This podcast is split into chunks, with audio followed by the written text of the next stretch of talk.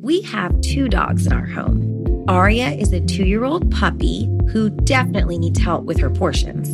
And Nala is a 10 year old dog who is living a great life, and we want to keep feeding her well so she can hang in there with us for a lot longer. The farmer's dog makes it easy to keep them healthy, which can give you more quality years with them. The farmer's dog makes and delivers fresh, healthy dog food it's recommended by vets, nutritionally balanced, and made from human grade ingredients in safe, clean kitchens. It's the best option for dogs at all life stages. It doesn't matter if your dog is young or old, it's always the right time to begin investing in their health, helping you live more healthy, happy, and full years together. You can get 50% off your first box at thefarmersdog.com slash vanished. Let the farmer's dog know we sent you. Use our code or click podcast after you sign up for your first box. Hey, Tenderfoot listeners, Dennis Cooper here. If you're a fan of Culpable, then you know we normally focus on one case for an entire season, like the season one case of Christian Andreacchio and the season two case of Brittany Stykes. As I continue working on season three, I'll be using this platform to help more families in their fight for justice. Last fall, I brought you six cases over six weeks. Now, I'm bringing you five more. From Tenderfoot TV, another installment of Culpable Case Review comes May 17th. Check out this clip. So she jumped over her friend into the driver's seat, hit the gas,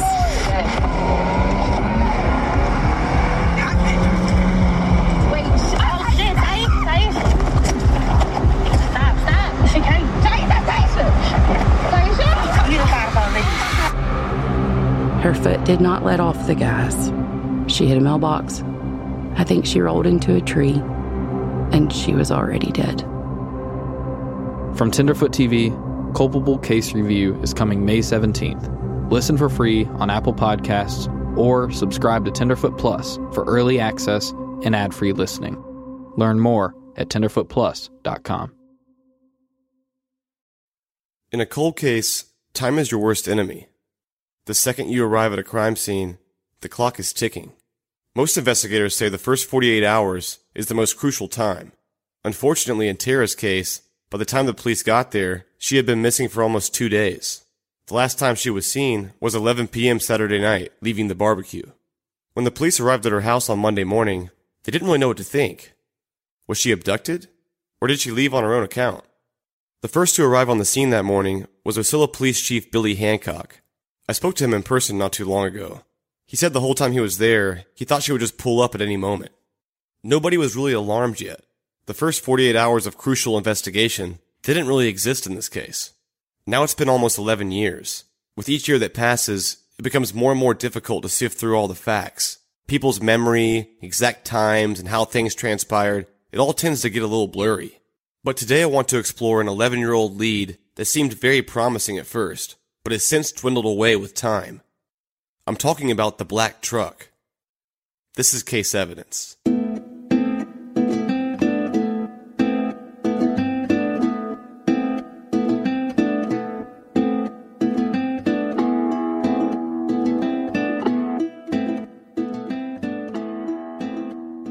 I was canvassing the neighborhood, talking to people, and I met this kid. He was like 20 years old at the time he told me, he said, I saw a black truck parked in her yard.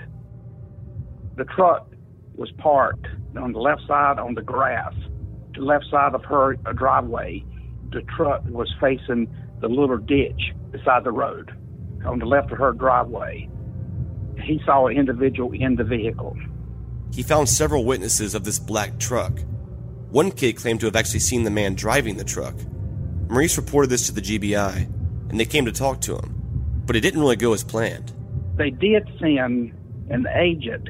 They went to interview him. Well, they treated him uh, like a suspect. And so he clammed up. You know, you go talk to somebody and they get the feeling that you treat them as a suspect through your questioning, they're going to clam up and they're not going to say anything. And the issue about the truck or, or anything like that was never discussed. When the GBI came to interview this kid, he pretty much just clammed up and didn't say anything. He felt like he was a suspect and just got scared and stopped talking. And because of that, they were never able to get a sketch made of the driver. They had no information to go off of. So my immediate thought was to find this kid and re interview him. If he could remember what he looks like, then maybe we could get a forensic sketch artist to make a composite for us. But first, I have to actually find this kid. Like I said in the last episode, this kid has been extremely hard to track down. But I'm not going to stop until I find him. But when I do, is he even going to remember this? And if he did remember seeing the man and could actually describe him, how accurate would it be? My name is Kelly Lawson, and I am the forensic artist for the Georgia Bureau of Investigation. And what a forensic artist is, is basically the person that the police call whenever there's been a crime that was witnessed by an individual or even the victim. And I would meet with that person. They would give me a description of that person that they saw who perpetrated the event.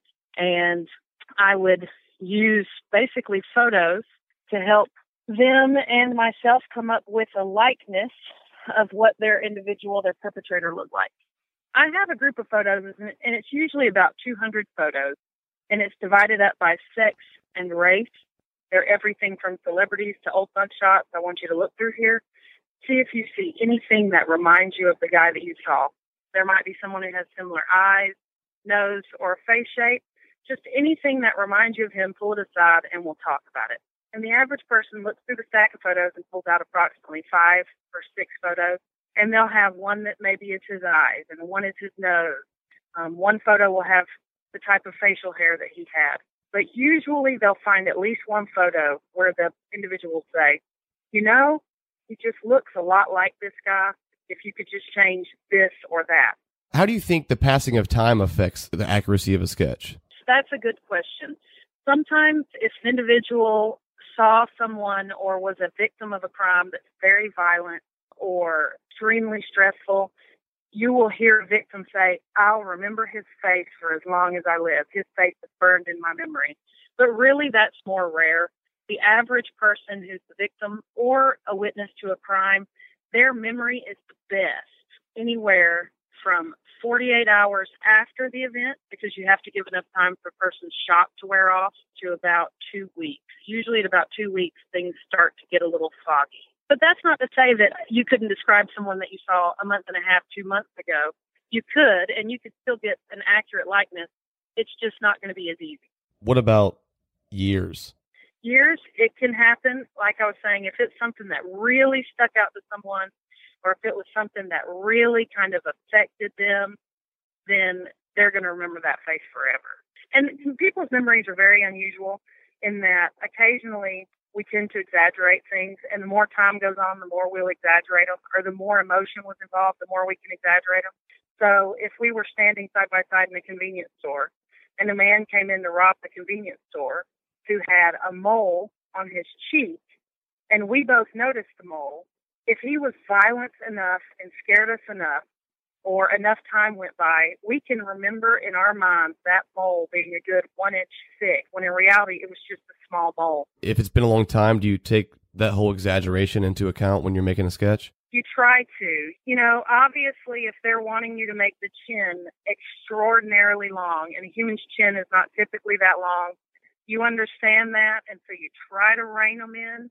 So you will see some sketches that are strange or alien looking or not human, and a lot of that has to do with the personality of the victim. But I personally, as an artist, and I know the GBI specifically, we really seek to put out sketches that have nothing in them that would draw the attention away from the overall look of the individual in this case uh, that I'm doing right now, a witness saw a man driving this black truck going on 11 years ago. They exchanged some words, and a lot of people speculate that this truck had something to do with this person's disappearance. So I was just kind of wanting to speculate the probability and likelihood of a sketch being done 11 years later being reliable or accurate in any sort of way. Well, it's there's also another thing to take into consideration if we walk up to someone and or someone walks up to us and begins talking with us and our mind is able to make an association like oh you know he really looks a lot like alan jackson or oh you know he really looks like um, my friend's cousin who came to that party that time then you can remember that face forever too. But it's kind of whether or not that person is able to make an association. Uh, people are usually pretty good at being able to say, you know, I remember his face pretty good, or, you know, I just really don't think I'll be able to do that. And they're usually pretty dead on. I only have to turn away, on average, maybe three or four attempts at making a sketch a year. Yeah, so that's hard. So some random people talk to a guy and then we're expected to do a sketch 11 years later. That is that's a challenge. And then you have the challenge of dealing with the fact that okay, so maybe this doesn't seem like any of our persons of interest. What would we do with the sketch? If we were to distribute it, how do we tell the public this is what he looked like 11 years ago? You know, sometimes if we're talking to someone and we get that gut feeling something's not right here, it can trigger our memories to be better.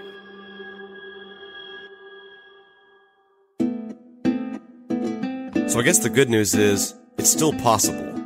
It might be difficult, but possible. If we want a sketch of this guy, the whole thing hinges on this kid's memory. Kelly told me that whenever I do get a hold of this kid, she would gladly assist in getting a sketch done. But first, I gotta find him.